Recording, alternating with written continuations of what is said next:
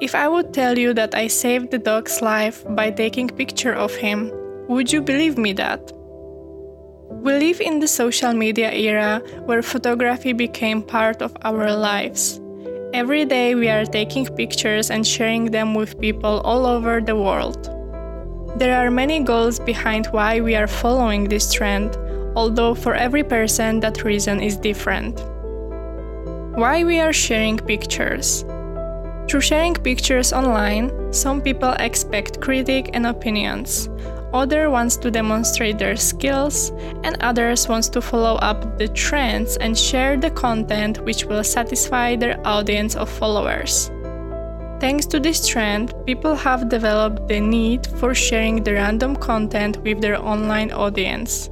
Every day, we are trying to create exciting compositions, come up with new ideas, reach a different audience of people, and get followers. Day by day, we can observe new ways of the creative style of capturing pictures or new technologies for post process. Thanks to social media, we can quickly learn from blogs, online tutorials, YouTube, and many more. All these things we transferred into a daily process. Learn, practice, publish, and expect feedback. And we started to repeat this process without even thinking about the impact of our posts. Have you ever considered how big and different value could have one image for the various audience of people?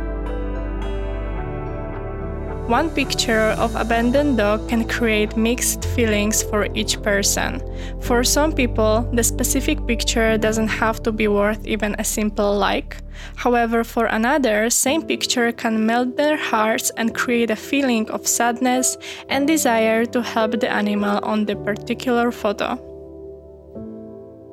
What is the easiest way how to show off the personality of the animal? Of course, with the perfect portrait. From my own experience, I can say that it's true. One photograph can save animals' life, as well as help build a new trend focused on publishing and sharing pictures of abandoned pets. Can volunteering help start your photographer career? By contributing as a volunteer in your free time, you are showing people that you are doing something that has value for you. At the same time, you are learning new things and improving your skills. Volunteering is not a chargeable activity, but you might be surprised when something comes back in your way in the future. Always be professional. Even if volunteering is for free, treat the whole photoshoot as a paid job. Make sure that you have communicated the demands of those you are providing your work Always try to make them satisfied with your results. The good idea is to ask them before the photo shooting how they will be using pictures so you have an idea what they need and what they want. Once you have the info about your client's expectations, your job will be easier for you. Cooperate with the demands and use your creativity. Provide only best results. Remember, your reputation is essential, especially when you are interested in photoshooting of particular area, for example, dog photography. I'm convinced that if you will provide the best results, you will be hired again, and more important, recommended to new potential clients. How you can help as a volunteer. If you are a photographer, doesn't matter if a beginner or professional, you can invest your free time in helping animals by photographing them. Pictures can grow an audience of dog shelters page as well as the interest of targeted people in a photographed animal. From my point of view, the most exciting way how to show emotions is through portraits. That kind of pictures touch people's hearts. The best thing about giving your service for free is an observation of the results. For me, the most satisfying feeling is when someone adopts or visits a dog in the shelter based on my photographs. Thanks to volunteering, you will grow as a photographer and your audience of clients as well. What about sharing?